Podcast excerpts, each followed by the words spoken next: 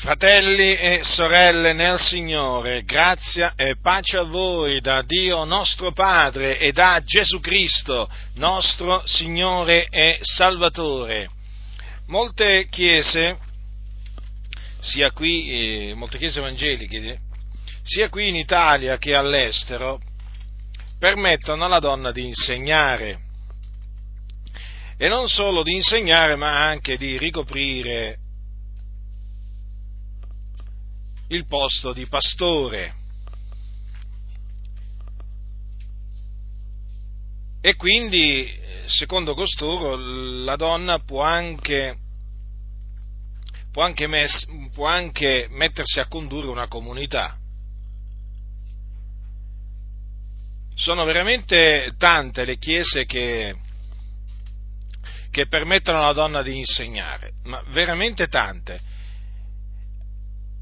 e in questi ultimi decenni eh, sono aumentate anche le chiese pentecostali. Diciamo che un po' in, diciamo, in tutto l'ambiente evangelico in questi ultimi decenni eh, sono aumentate le chiese eh, che permettono alla donna di insegnare. Eh, periodicamente si sente infatti si sente dire, ecco, quella Chiesa adesso permette alle donne di essere ordinate pastore, per esempio, e magari fino a poco tempo prima questo non era possibile. Ora, in ambito pentecostale eh, sono eh, cresciute esponenzialmente eh, molto, sono cresciute molto di numero le, eh, le chiese eh, le chiese che permettono alla donna di insegnare e anche di, eh, di fare il pastore. Pensate che, pensate che in America, in America mh, per esempio, le assemblee di Dio, le assemblee di Dio americane permettono alla donna di insegnare e di ricoprire anche diciamo, il, il posto di pastore cioè di avere il ministero di pastore. In Italia le assemblee di Dio eh, in Italia ancora eh, ufficialmente non, eh, non, si sono esposte si, a favore eh, del ministero pastorale femminile, però ci sono dei segnali che lasciano intendere che a suo tempo lo permetteranno pure loro il ministero pastorale femminile. È un po' come l'ecumenismo. Fino a qualche decennio fa si, si credeva che le Adi, diciamo, nelle Adi fosse impossibile trovare, eh, trovare pastori che si dessero al dialogo ecumenico, all'ecumenismo. Ebbene, adesso ci sono pastori delle Adi che vanno con il loro gregge a, ad, incontri, ad, incontri, ecumenici. Quindi ritengo che per quanto riguarda l'Assemblea di Dio in Italia sia solo una questione di tempo, è solo una questione di tempo. Poi per quanto riguarda altre denominazioni pentecostali, diciamo che la maggior parte permette alle donne di insegnare, magari ancora eh, non di fare alcune non di fare il pastore, però per quanto riguarda insegnare oramai oramai è raro, è, diciamo, è difficile trovare una chiesa eh, pentecostale che, eh, che, non permetta alla donna di, eh, di, insegnare. Una volta era il contrario, era eh, difficile trovare una chiesa che permettesse alla donna di insegnare, adesso sta, si stanno diciamo, capovolgendo le cose Naturalmente sono i segni dei tempi, i tempi sono malvagi, i tempi sono difficili. E quindi chiaramente noi prendiamo atto che il cosiddetto ministero pastorale femminile sta avanzando come anche sta avanzando il permesso che viene concesso, si sta diffondendo sempre di più ehm, diciamo, il permesso che viene dato eh, alla donna di insegnare ribadisco, in ambito evangelico. Dicevo, eh, sono segni dei tempi che sono malvagi, perché? Perché la parola di Dio vieta alla donna di insegnare. Quindi qualcuno oh, mi dirà, ma allora tutte queste chiese sono nell'errore? Sì, sono nell'errore. Eh, bisogna avere il coraggio di dirlo e noi abbiamo questo coraggio per dirlo con ogni franchezza. Le chiese che permettono alla donna di insegnare sono nell'errore perché vanno apertamente contro quello che è il consiglio di Dio. Vanno contro la parola di Dio, vanno contro la dottrina di Dio.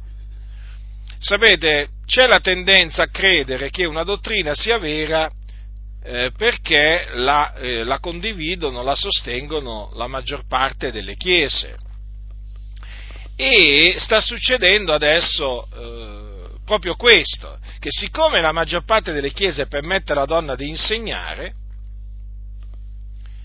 adesso eh, diciamo molti pensano che in effetti questa sia eh, la, dottrina, la dottrina giusta, e invece non è così, e invece non è così, perché la parola di Dio è chiara a tale proposito e non lascia, non lascia spazio eh, a, eh, diciamo, interpretazioni diverse. Ascoltate che cosa dice l'Apostolo Paolo a Timoteo al capitolo 2. Capitolo 2 della, della prima epistola di Paolo a Timoteo. Dal versetto 8. Io voglio dunque che gli uomini facciano orazioni in ogni luogo, alzando mani pure, senza ire, senza dispute. Similmente, che le donne si adornino d'abito convenevole, con verecondi e modestia, non di trecce, d'oro, di perlo, di vesti sontuose, ma d'opere buone, come si dice a donne che fanno professione di pietà. La donna impari in silenzio, con ogni sottomissione, poiché non permette alla donna di insegnare né d'usare autorità sul marito, ma stia in silenzio, perché Adamo fu formato il primo e poi Eva e Adamo non fu sedotto, ma la donna, essendo stata sedotta, cadde in trasgressione. Non di meno, sarà salvata partorendo figlioli se persevererà nella fede, nell'amore e nella santificazione con modestia. Vedete dunque che in questa, in questa parte di questa sua epistola l'Apostolo Paolo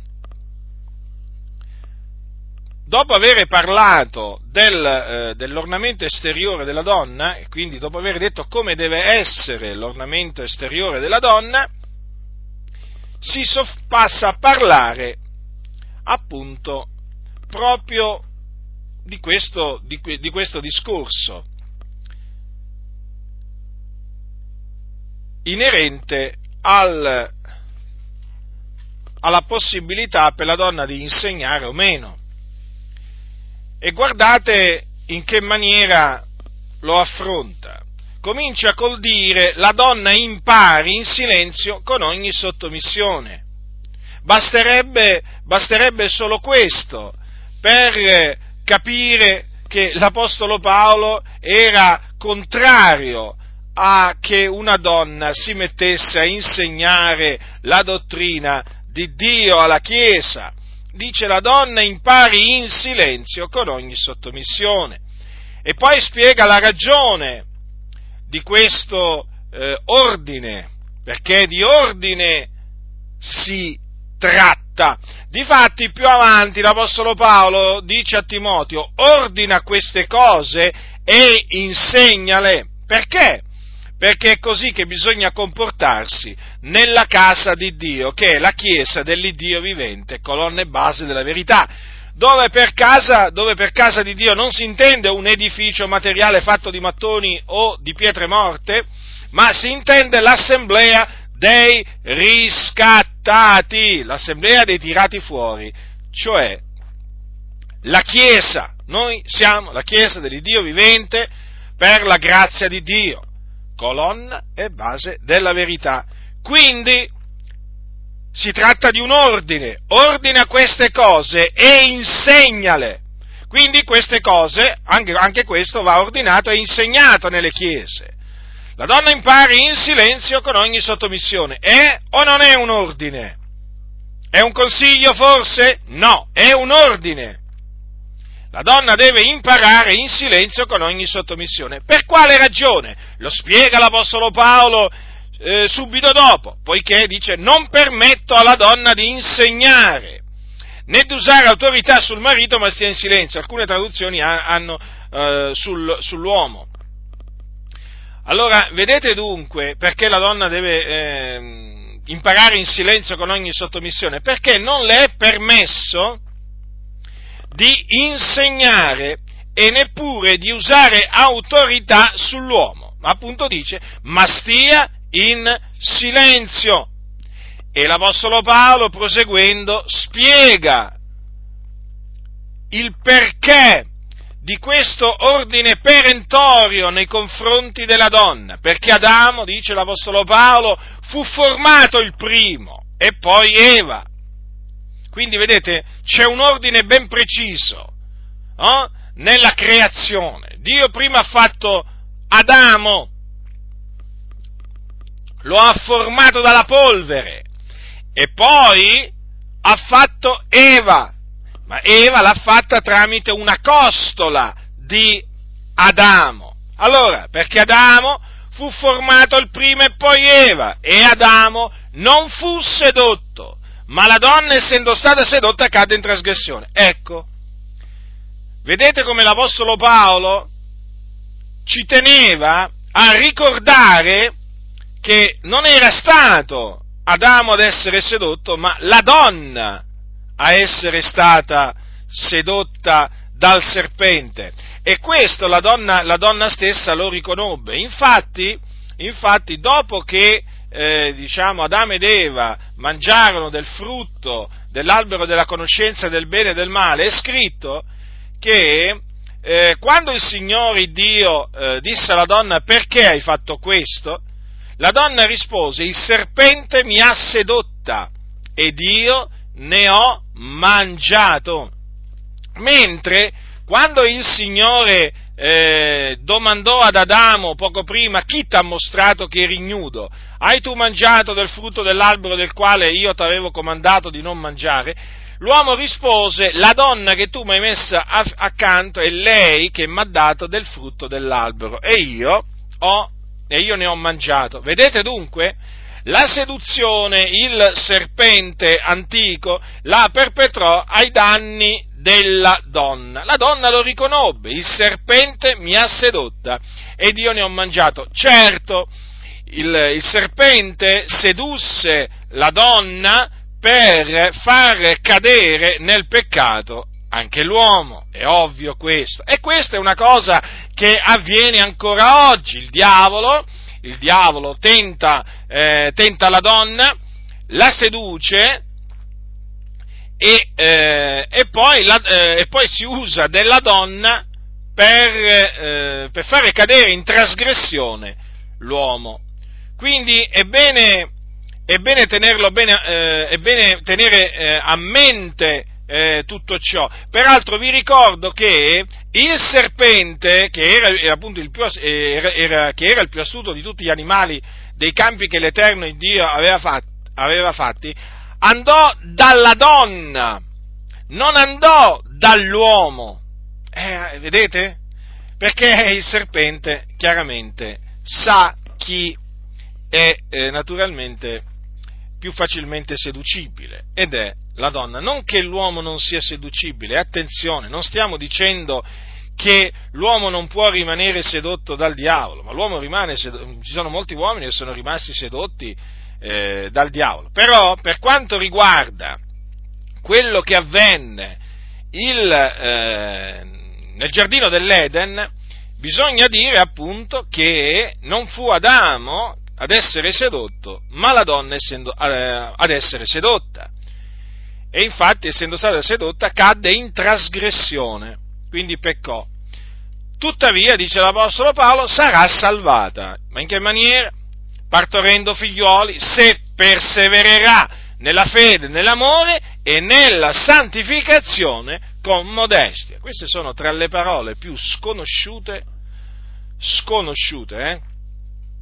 Eh, alla Chiesa dell'Iddio vivente e vero. Eppure sono scritte, sono scritte nella Bibbia, sono scritte in una delle epistole dell'Apostolo, dell'Apostolo Paolo. La donna sarà salvata, e questo dice la parola di Dio, partorendo figlioli, quindi la parola di Dio incoraggia la maternità, incoraggia la donna ad avere figli, dico la parola di Dio, eh, perché poi naturalmente ci sono ci sono eh, coloro che, siccome che detestano la parola di Dio, l'avversano, la contrastano, scoraggiano la donna dall'avere, eh, dall'avere tanti, tanti, figli, o comunque sia eh, la scoraggiano dall'avere figli addirittura. Sapete che purtroppo in mezzo, in mezzo alla Chiesa ci sono coloro che eh, non sopportano eh, che eh, la donna abbia molti figli e diciamo, se ne escono fuori con espressioni, particol- espressioni tutte particolari per denigrare e per ehm, offendere eh, le famiglie numerose. Ma la Sacra, la Sacra Scrittura, vedete, eh, incoraggia la donna ad avere, ad avere figli, tanto è vero che in uno, in uno, dei, salmi, in uno dei salmi è scritto eh, è, scritto, è, scritto, quanto segue, lo ricordiamo naturalmente per amore della verità, eh, verità che oggi è tanto, è tanto odiata, i figlioli sono un'eredità che viene dall'Eterno, il frutto del seno materno è un premio. Quali le frecce in mando un prode, tali sono i figlioli della giovinezza. Beati coloro che ne hanno il turcasso pieno, non saranno confusi quando parleranno con i loro nemici alla porta. Questo è il Salmo 127, parola di Dio, eh, come parola di Dio quella che appunto l'Apostolo Paolo eh, diciamo, ci, ha, ci, ha, trasmesso. Quindi la donna sarà salvata partorendo figliuoli eh, se persevererà nella fede, nell'amore, nella santificazione con modestia. Quindi queste parole, queste parole fanno capire a quali condizioni la donna sarà salvata. Guardate che qui non c'è bisogno di una particolare spiegazione le parole veramente sono estremamente chiare. Paolo dice che la donna sarà salvata se persevererà nella fede, nell'amore e nella santificazione con modestia. Quindi, chi ha orecchio, ascolti ciò che lo Spirito di Dio dice ancora oggi tramite l'Apostolo, tramite l'Apostolo Paolo alle chiese. Allora, fratelli del Signore, vedete dunque che la parola di Dio eh, vieta alla donna di insegnare. Quindi la donna non si può mettere a insegnare la dottrina di Dio, non si può mettere a insegnare la parola. Questo è, eh, è, un compito che, eh, che, è affidato da Dio all'uomo, all'uomo. Quindi la donna non può diventare pastore, perché il pastore naturalmente viene stabilito, eh, viene stabilito dal Signore per pascere e quindi per pascere il gregge, il gregge del Signore e quindi per ammaestrare il gregge del Signore, per ammaestrarlo nella parola. Vi ricordo che, infatti vi ricordo che per ambire all'ufficio di vescovo, una delle caratteristiche è quella che deve essere atto a insegnare, quindi capace a insegnare.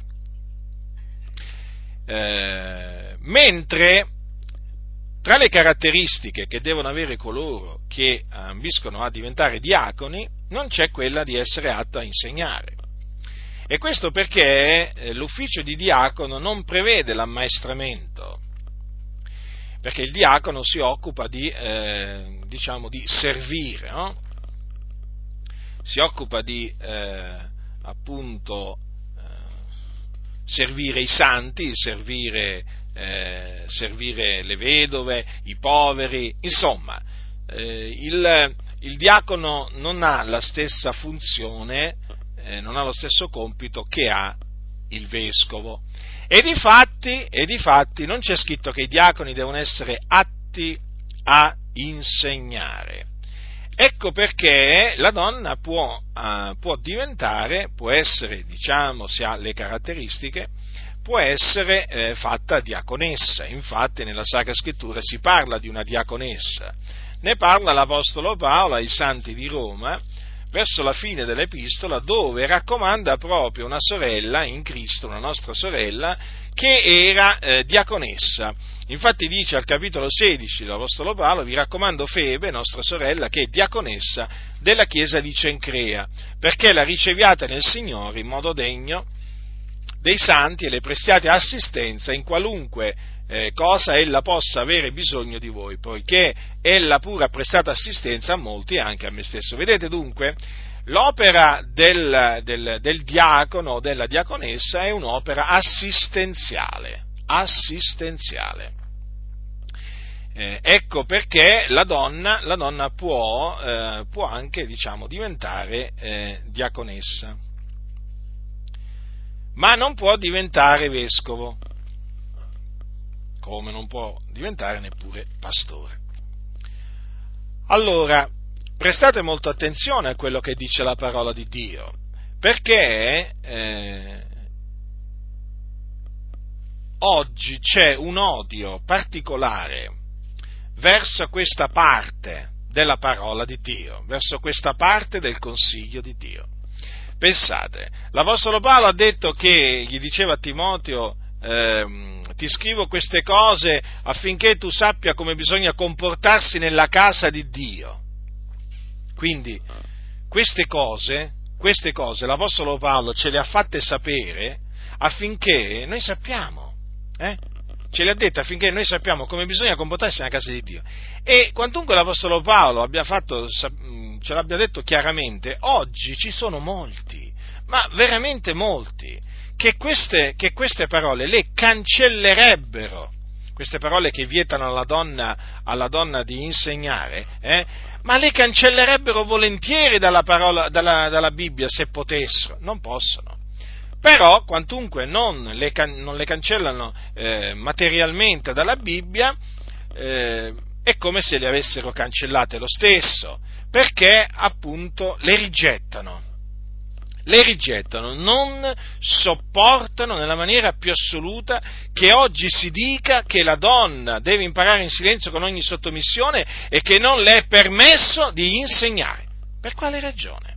Perché vedete, questo è il tempo in cui non so, molti non sopportano la sana dottrina. Paolo lo aveva, lo aveva, innanzi, lo aveva innanzi predetto. Quando gli, disse, quando gli disse a Timoteo, queste parole nella sua seconda epistola. Io te ne scongiuro nel cospetto di Dio e di Cristo Gesù che ha da giudicare i vivi e i morti e per la sua apparizione e per il suo regno predica la parola. Insisti a tempo e fuori di tempo, riprendi, sgrida, esorta con grande pazienza e sempre istruendo, perché verrà il tempo che non sopporteranno la sana dottrina, ma per prurito d'udire si accumuleranno dottori secondo le loro proprie voglie e distoglieranno le orecchie dalla verità e si volgeranno alle favole. Ma tu sii vigilante in ogni cosa, soffri afflizioni, fa l'opera d'evangelista, compi tutti i doveri del tuo ministero. Vedete dunque? Cosa gli ha detto l'Apostolo Paolo a Timoteo? Verrà il tempo che non sopporteranno la sana dottrina. Ora, della sana dottrina fa parte anche eh, questo precetto, la donna impara in silenzio con ogni sottomissione allora molti non sopportano la sana dottrina, infatti non sopportano neppure questo, questo, questo precetto. E di fatti cosa hanno fatto? Questi hanno, dista- hanno distolto le loro, le loro, orecchie dalla verità e si sono volti alle favole. Quando li sentite parlare, eh, voi eh, vi accorgete subito che costoro proprio danno retta alle favole, alle favole. E i loro discorsi sono discorsi vuoti, sono discorsi pomposi ma vuoti perché appunto contrastano i loro discorsi, contrastano la parola di Dio. Ora, eh, badate bene che quando la scrittura dice non permet- eh, la donna impara in silenzio con ogni sottomissione, non permette alla donna di insegnare, eh, la scrittura vieta alla donna appunto di insegnare, non è che vieta alla donna di pregare o profetizzare. Perché infatti alla donna è permesso nell'assemblea, sia di pregare che anche di profetizzare, se ha il dono di profezia. E difatti l'Apostolo Paolo questo proprio lo mostra in maniera chiara quando parla del velo. Altro precetto questo disprezzato, avversato, contrastato, calpestato a più non posso in mezzo a tante chiese evangeliche, perché fa parte, fa parte anch'esso, anche il velo fa parte della sana dottrina, questi non sopportano la sana dottrina, quindi non sopportano nemmeno, nemmeno il velo. Ora, Cosa dice l'Apostolo Paolo infatti ai santi di Corinto? Dice così, voglio che sappiate, al capitolo 11, che il capo di ogni uomo è Cristo, che il capo della donna è l'uomo e che il capo di Cristo è Dio. Ogni uomo che prega o profetizza a capo coperto fa disonore al suo capo, ma ogni donna che prega o profetizza senza avere il capo coperto da un velo fa disonore al suo capo, perché è lo stesso che se fosse rasa perché se la donna non si mette il velo si faccia anche tagliare i capelli, ma se è cosa vergognosa per una donna il farsi tagliare i capelli o radere il capo, si metta un velo. Poiché quanto all'uomo egli non deve velarsi il capo, essendo immagine e gloria di Dio, ma la donna è la gloria dell'uomo, perché l'uomo non viene dalla donna, ma la donna dall'uomo. E l'uomo non fu creato a motivo della donna, ma la donna a motivo dell'uomo. Perciò la donna deve, a motivo degli angeli, avere sul capo un segno dell'autorità da cui dipende. D'altronde né il Signore né la donna è senza l'uomo, né l'uomo senza la donna. Poiché, siccome la donna viene dall'uomo, così anche l'uomo esiste per mezzo della donna. E ogni cosa è da Dio. Giudicatene voi stessi, egli conveniente che una donna preghi Dio senza essere velata, la natura stessa non vi insegna ella che se l'uomo porta la chioma, ciò è per lui un disonore? mentre se una donna porta la chioma, ciò è per lei un onore, perché la chioma le è data a guisa di velo. Se poi ad alcuno piace d'essere contenzioso, noi non abbiamo tale usanza e neppure le chiese di Dio. Dunque, vedete, l'Apostolo dice che la donna deve, deve a motivo degli angeli, avere, eh, avere, sul capo un segno dell'autorità da cui dipende. Quando lo deve avere questo, questo segno?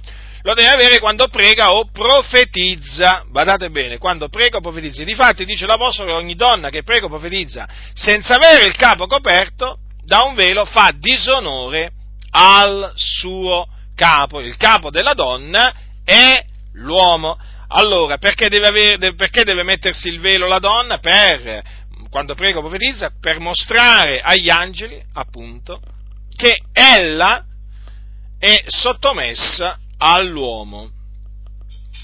Allora, vedete che l'Apostolo Paolo permetteva alla donna di pregare e di profetizzare. Infatti non ha detto non permetto alla donna di pregare e di profetizzare, no? Ha detto, ha detto, peraltro come poteva, c'era Filippo che aveva delle figliuole non maritate che profetizzavano, Filippo l'Evangelista, uno dei sette. E eh, voglio dire, Paolo ha detto un'altra cosa, non permetta alla donna di insegnare. Peraltro, peraltro questo conferma che eh, chi insegna non sta profetizzando e chi, e chi profetizza non insegna.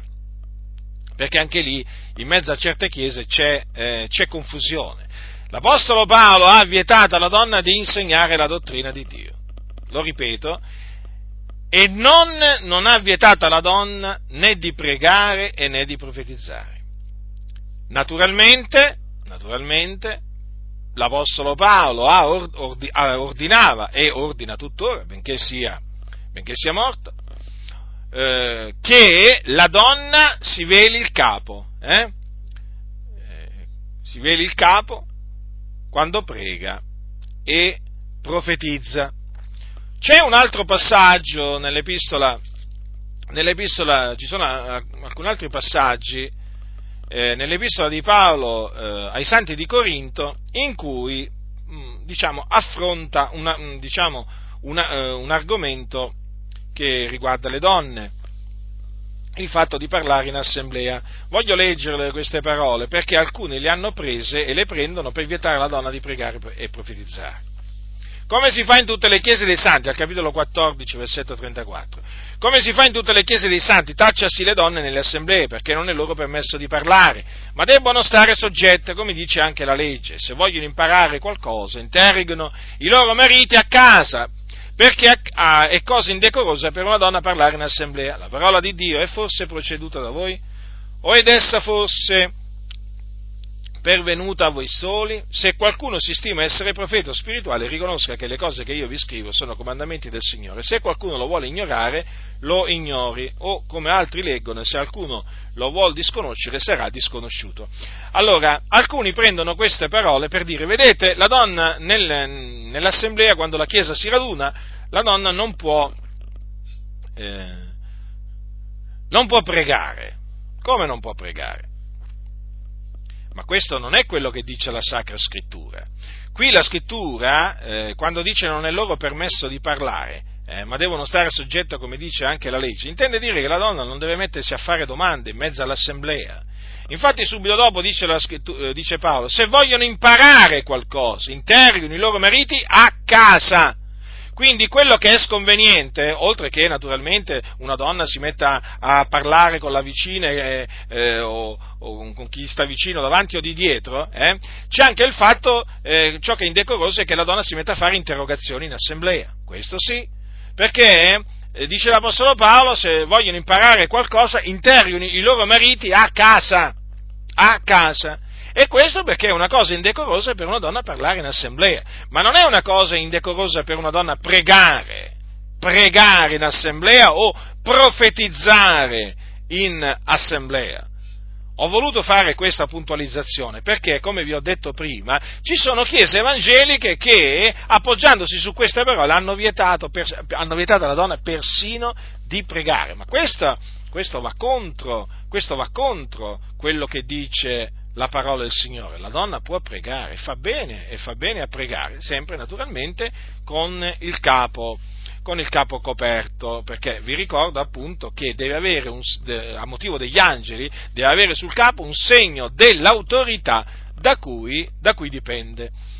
Ora, ci sono coloro che eh, appunto eh, diciamo, permettono alla donna eh, eh di insegnare eh, che ehm, pensano che questo, quello che loro dicono, sia, eh, sia scritturale.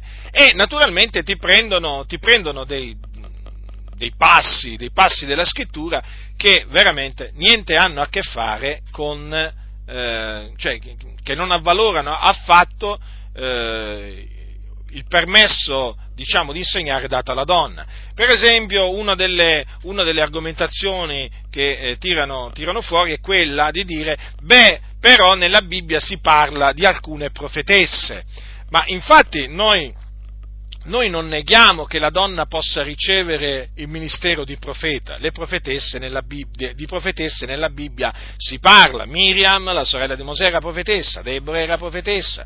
Ora, per citarne solo due, la Bibbia naturalmente ammette che la donna possa ricevere il ministero di profeta, ma il ministero di profeta nulla con, non ha nulla a che fare con l'insegnare, l'insegnare la parola, la parola del Signore. Basta vedere, e basta vedere, eh, diciamo, basta vedere nella Sacra Scrittura il ministero di profeta come veniva esplicato, per, per, capire, per, capire, tutto ciò. Il Signore, sotto la legge, perché alcuni vanno a prendere appunto il fatto che Deborah e Miriam fossero profetesse, il, Signore, sotto la legge, per ammaestrare, ammaestrare il popolo, aveva stabilito non i profeti, ma i leviti, è diverso è diverso, aveva stabilito i Leviti. Infatti nel libro del Deuteronomio si parla di loro in questi termini, i Leviti osservano la tua parola e sono custodi del tuo patto, essi insegnano i tuoi statuti a Giacobbe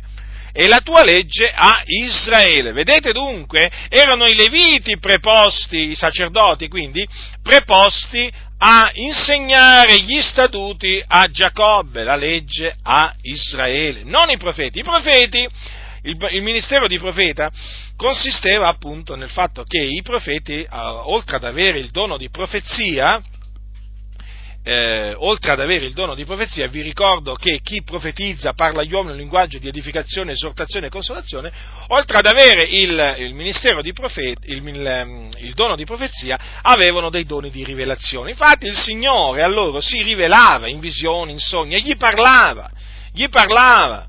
Eh, spesso con una voce udibile, poi quello che il profeta udiva da Dio, quello poi doveva trasmettere doveva trasmettere al popolo. Quindi le funzioni, le funzioni del profeta erano diverse da quelle dei leviti, coloro che erano preposti sotto la legge a insegnare la legge, eh, gli statuti del Signore agli israeliti erano i sacerdoti leviti, i leviti, coloro che appartenevano appunto alla tribù, alla tribù di Levi. Vedete? Ma questo naturalmente giusto un po' per, per farvi capire quali sono queste argomentazioni che costoro eh, fanno eh, per cercare di avallare eh, eh, diciamo, la loro decisione di permettere alla donna eh, di insegnare.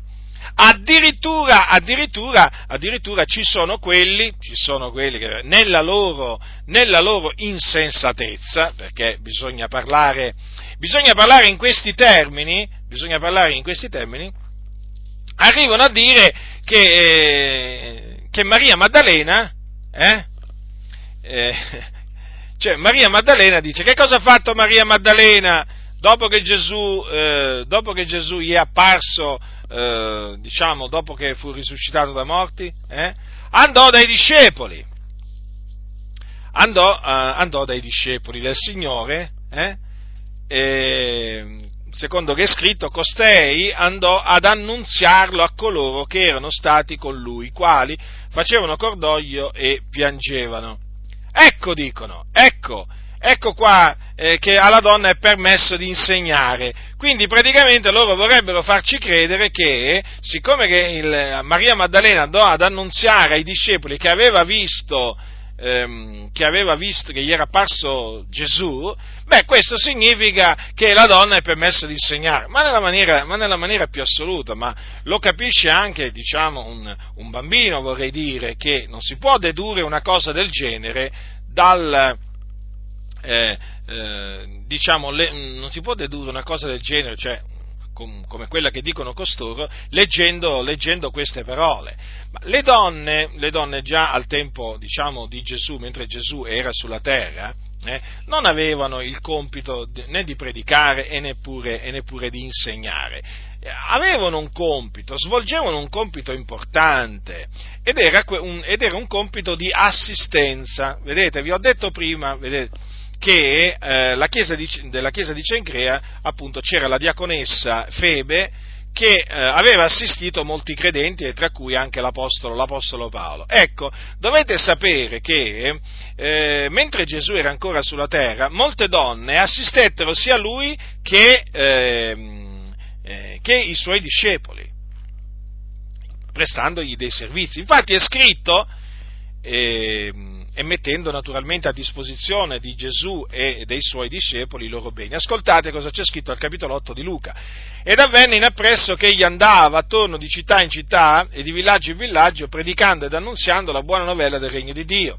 E con lui erano i dodici e certe donne che erano state guarite da spiriti maligni e da infermità. Maria, detta Maddalena, dalla quale erano usciti sette demoni, e Giovanna, moglie di Cuzza, amministratore d'Erode, Susanna ed altre molte, che assistevano Gesù ed i suoi coi loro beni. Vedete? Quindi svolgevano un'opera assistenziale, eh? non un'opera di ammaestramento o un'opera di predicazione, no, un'opera assistenziale. Come? Come appunto poi troveremo che la svolgeva Febe, la diaconessa della chiesa di Cencrea. Infatti, come vi ho detto prima, eh, l'Apostolo Paolo la raccomandò ai santi, ehm, ai santi di Roma dicendo, dice di assisterla, dice, poiché ella pure ha prestato assistenza a molti e anche a me stessa. Vedete? Dunque, la donna la donna nella Chiesa, nella chiesa eh, può, può servire, ma certo, ma certo, però lo può fare naturalmente entro i limiti postigli da Dio, non deve, andare, non deve valicare questi limiti, non deve andare oltre quello che sta scritto. Ora, quelli che permettono alla donna di insegnare, naturalmente, eh, sbagliano, eh? Sbagliano. E naturalmente eh, creano dei grandi danni nella Chiesa, perché poi, è una cosa ormai che abbiamo appurato, queste donne eh, a cui viene permesso di insegnare, sedotte dall'avversario, si mettono a sedurre loro poi il gregge. Sì, sì, proprio così, proprio così, fratelli del Signore. E quindi eh, dietro, dietro i pulpiti di quelle chiese che permettono alla donna di insegnare, ecco che ci sono delle donne che seducono. Delle donne che seducono, un po', un po come Jezebel, Jezebel, quella donna di nome Jezebel, che nella chiesa di Tiatiri insegnava. Ma vedi tu, Vedi tu, di questa donna è scritto che insegnava, lei si diceva profetessa e insegnava, però andiamo a vedere cosa insegnava. Ascoltate cosa, quali parole ebbe Gesù ehm, eh, contro l'angelo della chiesa di Tiatiri. Ascoltate, una delle sette chiese dell'Asia. Dice così, queste sono parole del figliuolo di Dio, eh? badate bene, cioè di Gesù che rivolse all'angelo della chiesa di Tiatiri, quindi al pastore di quella chiesa. Ho questo contro te, che tu tolleri quella donna Jezebel, che si dice profetessa, e insegna e seduce i miei servitori perché commettono fornicazione e mangino cose sacrificate agli idoli. Allora, Avete notato che cosa questa praticamente insegnava? Questa insegnava a fornicare. Insegnava a mangiare cose sacrificate agli idoli. Ambedue queste cose sono vietate. Sono vietate. Difatti, sono eh, tra quelle cose che furono vietate dallo Spirito Santo tramite eh, gli apostoli e gli anziani quando si radunarono a Gerusalemme. E infatti cosa c'è scritto? Che è scritto così, è parso bene allo Spirito Santo e a noi di non imporvi altro peso all'infuori di queste cose che sono necessarie. Cioè, che vi asteniate dalle cose sacrificate agli idoli, dal sangue, dalle cose soffocate e dalla fornicazione, dalle quali cose ben farete a guardarvi, state sani. Vedete dunque? Jezebel praticamente seduceva i servitori di Gesù affinché commettessero fornicazione con lei e mangiassero cose sacrificate agli idoli. E per questo naturalmente si attirò l'ira di Dio. Ora Gesù le eh, dice questo, io le ho dato tempo per ravvedersi ed ella non vuole ravvedersi della sua fornicazione, perché certo fornicava quella donna. Ecco dice io getto lei sopra un letto di dolore e quelli che commettono adulterio con lei in una grande tribolazione se non si ravvedono delle opere d'esse metterò a morte i suoi figlioli. E tutte le chiese conosceranno che io sono colui che investiga le reni e i cuori e darò a ciascuno di voi secondo le opere vostre. Vedete dunque, fratelli nel Signore, questa donna insegnava, ma insegnava false dottrine. Allora, ancora oggi, eh, tra coloro che diffondono con più forza eh, false dottrine eh, nel mondo, ci sono donne, ci sono donne che si dicono profetesse. Guardate, ce ne sono veramente tante, veramente tante, ve lo assicuro. Sono veramente come Jezebel. Nel senso che insegnano e seducono i servitori di Gesù e naturalmente anche coloro che magari non hanno ministeri affinché commettano dei peccati, affinché trasgrediscono la parola di Dio. Nulla di nuovo sotto il sole, quindi. In verità non c'è niente di nuovo sotto il sole. Ancora oggi ci sono eh, in, mezzo, in mezzo alle chiese, io dico a livello mondiale, donne che insegnano e seducono esattamente come faceva Jezebel. E questo naturalmente deve fare riflettere, perché poi i danni, i danni che producono sono, sono, sono, enormi. Poi vedete queste donne usare autorità sugli uomini, è veramente una cosa indecorosa, vergognosa. Vedere delle donne che usano autorità sugli uomini e poi vedere degli uomini veramente che davanti a queste donne eh, cioè sembrano, sembrano annichiliti, sembrano annichiliti. Cioè veramente stiamo assistendo a una cosa orribile oggi. Cioè ci sono donne che signoreggiano sui credenti, donne proprio che dominano, che signoreggiano sulle chiese e stanno sempre di più aumentando. E dietro questo avanzamento del cosiddetto ministero eh, pastorale femminile c'è la massoneria. Ma perché? Perché questo, diciamo, cosiddetto ministero pastorale femminile non è altro che il frutto o uno dei frutti del movimento femminista che nacque diversi decenni fa e dietro il quale sin dall'inizio c'è stata la massoneria. La massoneria che naturalmente incita, eh, incita la donna a, eh, diciamo, a cercare e ottenere quella che viene chiamata emancipazione femminile. Per cui la massoneria in mezzo alla Chiesa che è presente, che, che ne dicono alcuni che non ci credono, ma questi sono ciechi, insensati, i massoni che sono in mezzo alle chiese evangeliche, e sono tanti, non fanno altro che promuovere questa cosiddetta emancipazione femminile, nel senso che spingono affinché nella Chiesa la donna non si deve, eh, diciamo, sentire emarginata in nessuna maniera, nel senso che la donna deve avere accesso a qualsiasi compito a cui ha accesso l'uomo.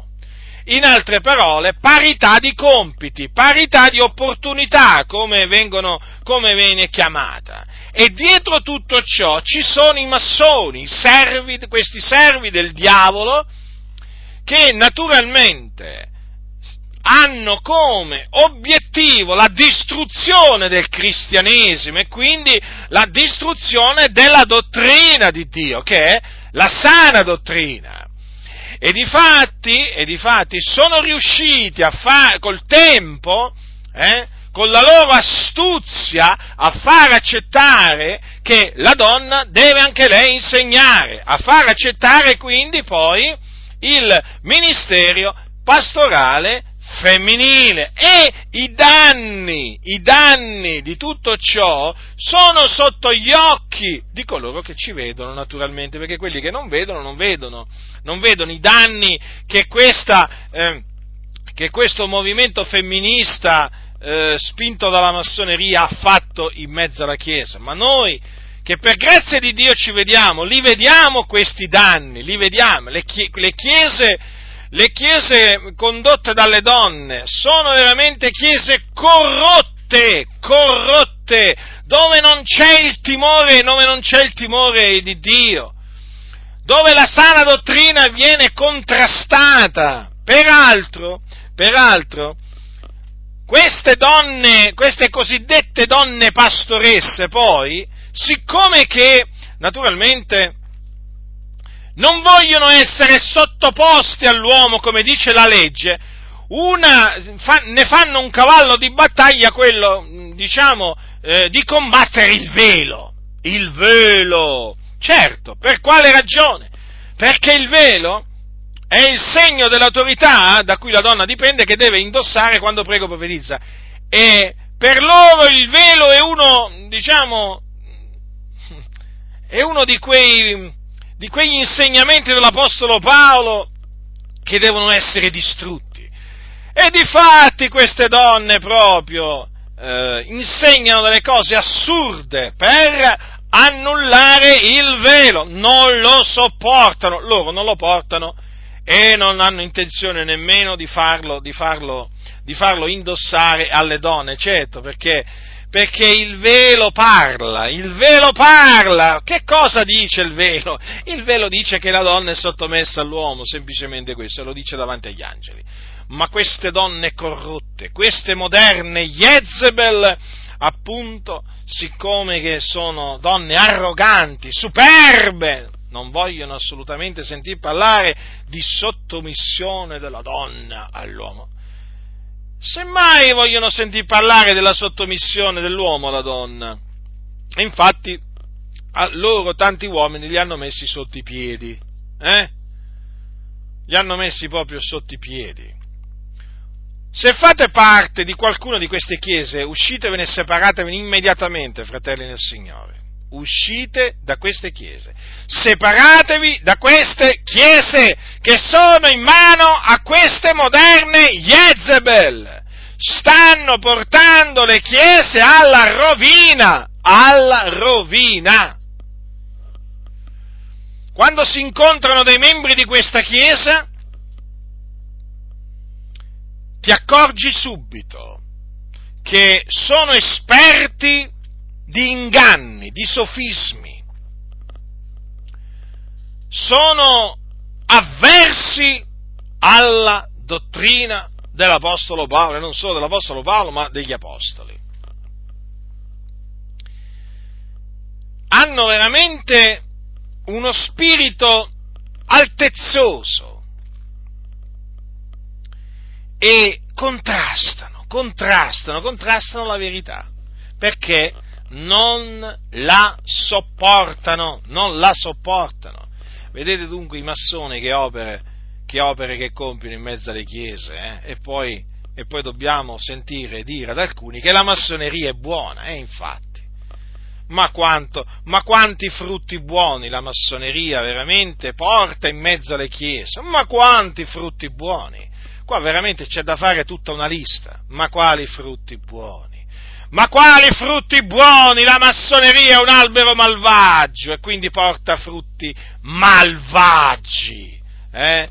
In nome del cosiddetto libero arbitrio o sotto la bandiera del libero arbitrio, la massoneria è riuscita a introdurre nella Chiesa comportamenti iniqui di ogni genere, comportamenti diabolici, comportamenti disonesti, è riuscito a introdurre nella Chiesa la ribellione contro i comandamenti di Dio, certo perché loro non sopportano i dogmi, loro dicono, noi siamo, i massoni dicono, noi siamo adogmatici, nessuno ci deve venire a dire quello che dobbiamo fare e quello che non dobbiamo fare. E infatti questo stesso spirito massonico c'è nelle chiese. E chi sei tu da venirmi a dire che io devo mettere il velo quando prego profetizzo? Chi sei tu da venirmi a dire che non devo, non devo mettermi i gioielli addosso? Ti dicono, ti dicono queste donne arroganti che seguono lo spirito massonico. Chi sei tu, vedete? Dio amore ti dicono. Quando ti dicono che Dio è amore, vogliono dire che praticamente Dio ti fa fare tutto quello che vuole. Capito? Ti puoi vestire da prostituta, Dio non ci fa caso. Ti puoi tagliare i capelli proprio, ti puoi rasare i capelli, eh? Te li puoi proprio rasare, non ci sono problemi anche se assomiglia a un, a un maschiaccio. Anche se poi naturalmente ti chiameranno donna maschio, donna maschiaccio, non ti deve interessare niente. Dio è amore, ti dicono loro. Ti vuoi fare qualche tatuaggio? Eh? Sui piedi? Sul collo? Sulle braccia? Ma puoi fare pure quelli. Ma chi sei tu? Da venirmi a dire che io non devo farmi tatuaggi addosso, eh? E che c'è di male se mi scrivo sul tatuaggio Dio amore? Certo. Che male c'è, loro ti dicono. Dio non guarda queste cose. Tutto appunto sotto la bandiera del libero arbitrio, no? Che è sventolata dai massoni in, in, mezzo, in mezzo, alla Chiesa. E potrei, potrei proseguire. Chi sei tu che mi vieni a dire che io non devo insegnare? Anche questo, no? Certo. Perché appunto lo spirito massonico detesta i comandamenti del Signore. Li detesta, li disprezza e questo disprezzo l'ha introdotto in seno alle chiese, dove appunto non sopportano chi parla con autorità e chi ordina queste cose le insegna, come appunto ha detto Paolo di fare a Timoteo. Chi ordina queste cose per loro è arrogante, è un presuntuoso, è un talebano e così via. Mm? Eppure Paolo ha detto a Timoteo, ordina queste cose, insegnale. Vedete dunque che cosa sta succedendo in mezzo alle chiese? Sotto la spinta della massoneria. Quando diciamo che la massoneria è un'istituzione diabolica, lo diciamo a ragion veduta, perché abbiamo le prove di quello che diciamo. Non è che la definiamo la massoneria una cosa, diciamo, un'istituzione diabolica senza avere prove. Le prove ci sono. E come se ci sono? E difatti, dietro la spinta dei massoni, in mezzo alle chiese, col tempo è stato accettato, per esempio, pure l'adulterio. Praticamente le seconde nozze per i divorziati, che sono adulterio. Eh, dietro la spinta dei massoni, per esempio, è stato accettato l'aborto. Adesso, adesso la, molte chiese sono a favore dell'aborto, molte chiese evangeliche, sì, sono a favore dell'aborto, lo difendono strenuamente e eh, quando tu dici che eh, l'aborto è omicidio, eh, questi qua ti offendono, questi qua ti vengono contro, perché ormai hanno fatto, hanno fatto spazio proprio allo spirito massonico. Ma per farvi naturalmente, per farvi alcuni esempi no, di quello che sta succedendo, e naturalmente poi le donne sono anche a favore dell'aborto, certo eh, ci mancherebbe altro. Le moderne Jezebel, ma sì che sono a favore pure dell'aborto, ce ne sono tante. Ce ne sono tante in mezzo alle chiese evangeliche di queste cosiddette donne pastore che, che, che, sono a favore dell'aborto, oh, come lo difendono, come lo difendono, come lo difendono l'aborto. Pensate, difendono, difendono l'uccisione di tante creature. Eh? Non vi meravigliate poi quando il Dio manda i suoi giudizi. Fratelli nel Signore, non vi meravigliate, perché Dio è indignato. Dio è indignato profondamente contro tutti coloro che si dicono cristiani ed hanno preso la sua parola e se la sono gettata dietro le spalle. E Dio è indignato anche, anche contro queste moderne Jezebel, queste donne corrotte, che la scrittura definisce queste donne donnicciuole cariche di peccati, agitate da varie cupidigie, che imparano sempre e non possono mai pervenire alla conoscenza della verità. Sì, sì, proprio così, proprio così. Ecco, ecco chi sono queste, queste donne che si trovano dietro, dietro i pulpiti. Che descrizione che dà la Sacra Scrittura, eh? di queste donne. Eppure ce ne sono tante in mezzo alle chiese evangeliche. Vanno da un seminario all'altro, da una conferenza all'altro. A queste donne piacciono molto i menestrelli, quelli che fanno ballare, ridere, quelli che intrattengono l'uditorio. Ecco, queste qui sono tra le prime nella fila proprio a favore dell'aborto. Ma Dio è giusto, Dio è giusto e a suo tempo riversa la sua ira, la sua ira ardente sul capo di tutti coloro, uomini e donne che siano, non importa perché Dio non ha riguardi personali, che veramente soffocano. Come dice la Sacra Scrittura,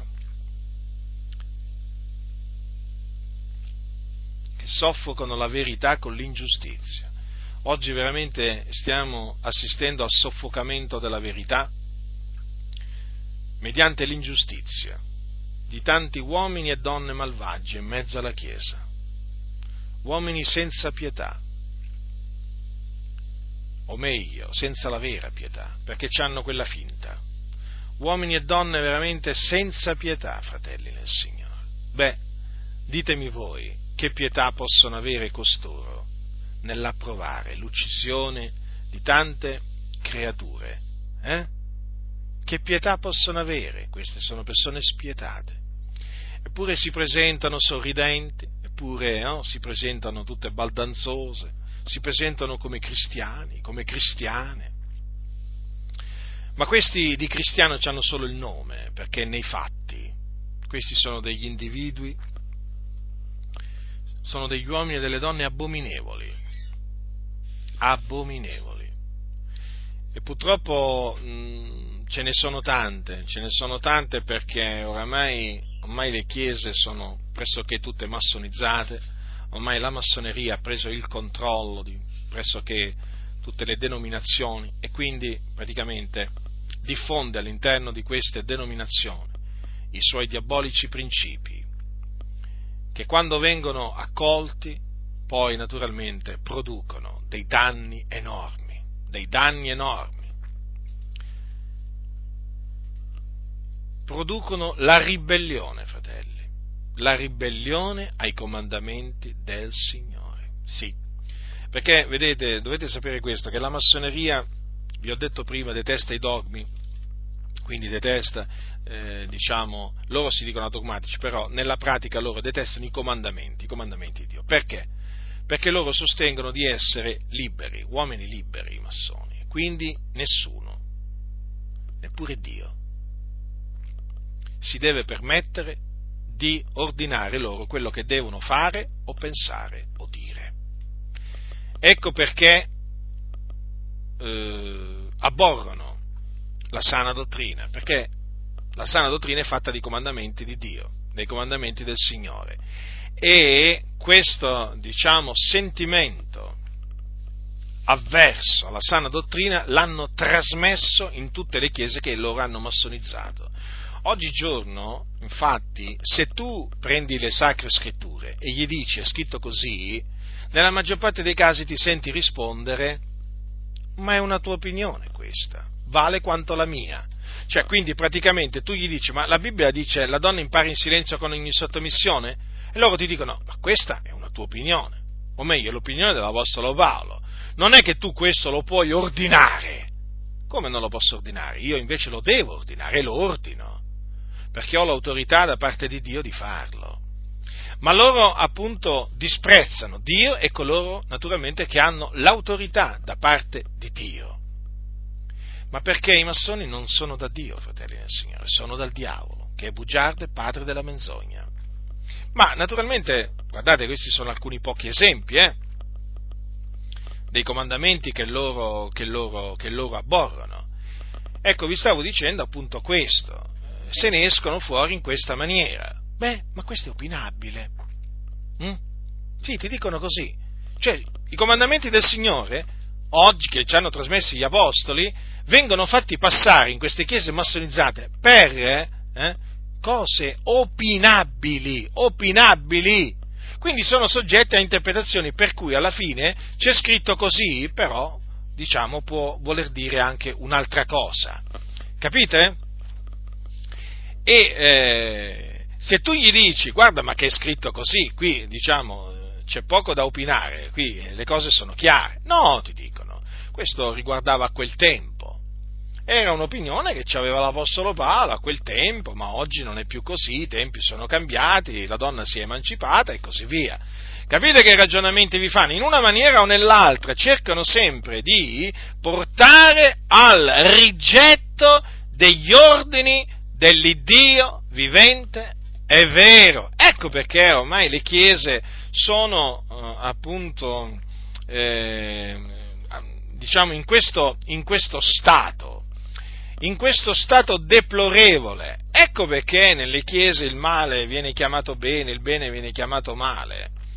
Ecco perché in queste chiese non puoi non puoi esortare nella sana dottrina. Ecco perché in queste chiese non puoi predicare il ravvedimento, l'Evangelo, ma perché naturalmente sono, eh, sono, state, sono state tutte massonizzate e quindi tu non puoi predicare con autorità, cioè secondo loro non puoi predicare con l'autorità che aveva l'Apostolo Paolo, che aveva l'Apostolo Pietro. Semmai queste sono cose di altri tempi, ma certamente non, di, non, non sono diciamo, valide più per adesso. E quindi ti rigettano, ti rigettano perché tu sei portatore, tu sei portatore di ordini, di ordini, capite? Tu sei portatore di ordini, ma tu non devi portare ordini, ordini nella Chiesa, ma devi portare la libertà questa così, tan, così, diciamo, eh, diciamo, così tanto amata libertà della massoneria, che significa libertà di fare quello che, eh, che uno vuole. Quindi tu devi, se vuoi entrare a far parte di questo sistema massonico mafioso che c'è appunto nelle chiese evangeliche, tu devi, eh, devi portare la libertà, soprattutto alla donna. Eh? E quindi devi, devi, portargli un messaggio che la, la faccia sentire libera libera di insegnare, libera di fare la pastoressa, libera di vestirsi come, si, come vuole, eh? libera, libera, libera, libera. Avete capito? Ma se tu non porti questo messaggio, eh? ma non ti fanno nemmeno entrare dalla porta, non ti fanno nemmeno entrare dalla porta perché è così, fratelli nel Signore. Ma infatti lo avete notato che queste cose non vengono insegnate? Lo avete notato che queste cose non vengono ordinate? Eppure l'Apostolo Paolo disse a Timoteo che era un uomo di Dio, ordina queste cose, insegnale. Ma queste cose non vengono né ordinate neppure insegnate. Per quale ragione? Eh? Ma perché naturalmente queste chiese sono in mano ai massoni, alla massoneria. Ecco poi la dimostrazione pratica di quello che diciamo, cioè che c'è ormai un controllo diretto e indiretto di queste, eh, di queste denominazioni da parte della massoneria. E se tu ti presenti col messaggio degli apostoli, ti squadrano e dicono: Ma tu sei matto, ma tu sei pazzo, ma tu sei, sei, fuori di testa, ma tu vaneggi, ma la molta dottrina ti ha messo fuori di senno, ti dicono. Ma tu sei antiquato, ci vieni a dire che la donna deve imparare in silenzio con ogni sottomissione. Ma guarda, ti dicono che siamo nel 2015, ma hai controllato. Ma sai in che anno siamo, ti dicono? Siamo nell'anno del Signore, così lo chiamano. Eh? Nel 2015 e tu ancora ti permetti eh, di portarci questi ordini.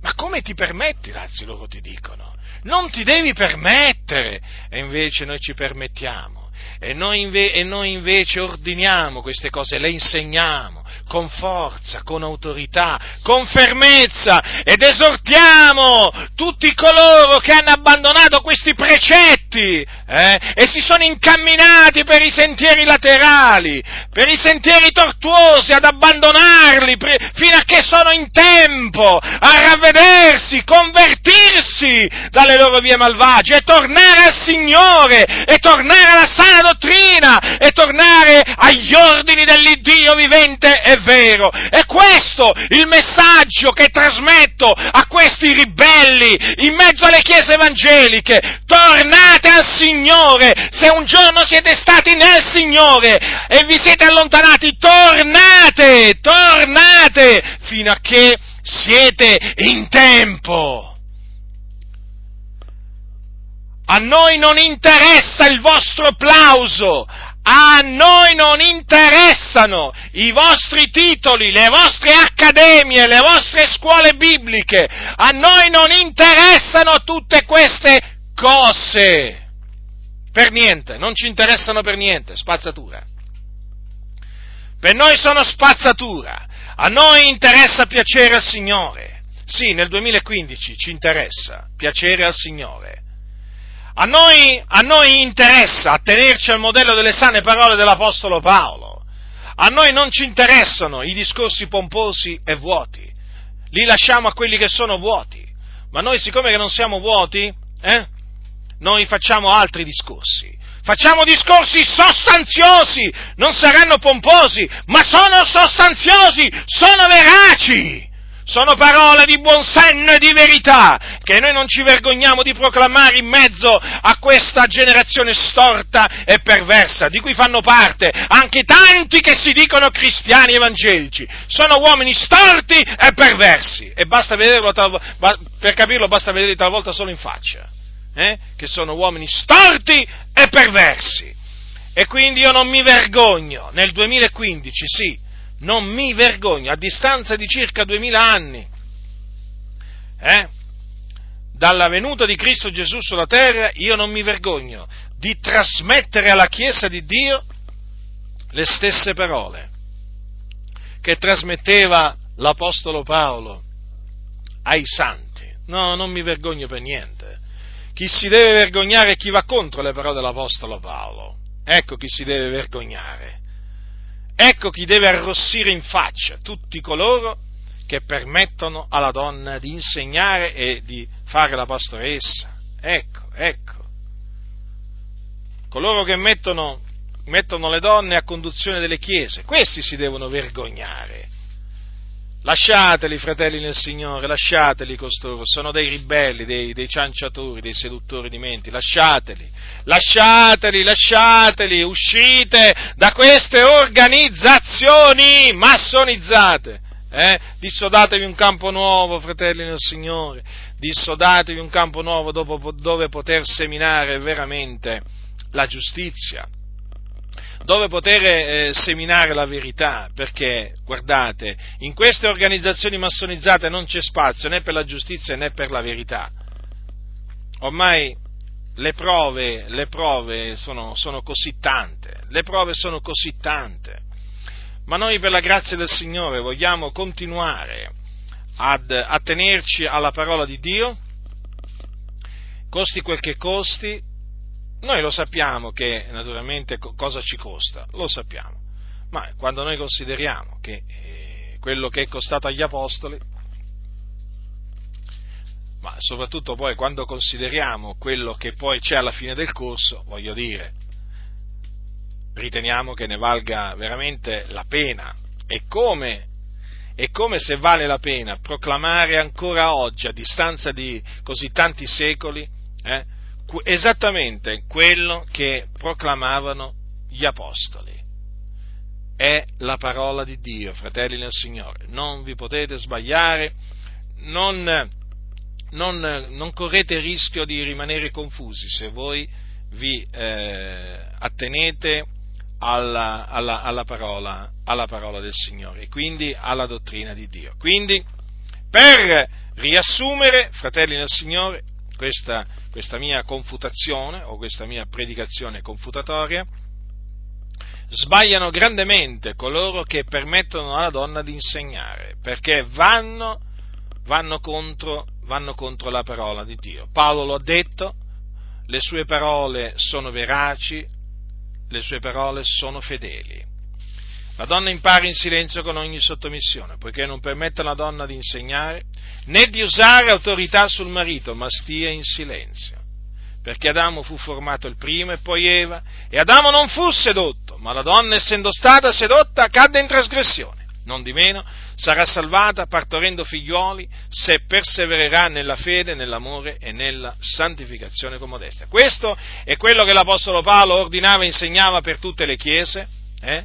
E come, e come, ha detto, come ha detto a Timoteo nella sua seconda epistola, attieniti con fede e con l'amore che è in Cristo Gesù al modello delle sane parole che udisti da me. Allora, avete compreso, fratelli nel Signore? Quelle parole che vi ho appena letto sono sane parole. Attenetevi ad esse con fede e con l'amore che è in Cristo Gesù. Nessuno vi seduca con vani ragionamenti. Alla donna non è permesso di insegnare in mezzo alla casa dell'Iddio vivente e vero. La grazia del Signore nostro Gesù Cristo sia con tutti coloro che lo amano con purità incorrotta.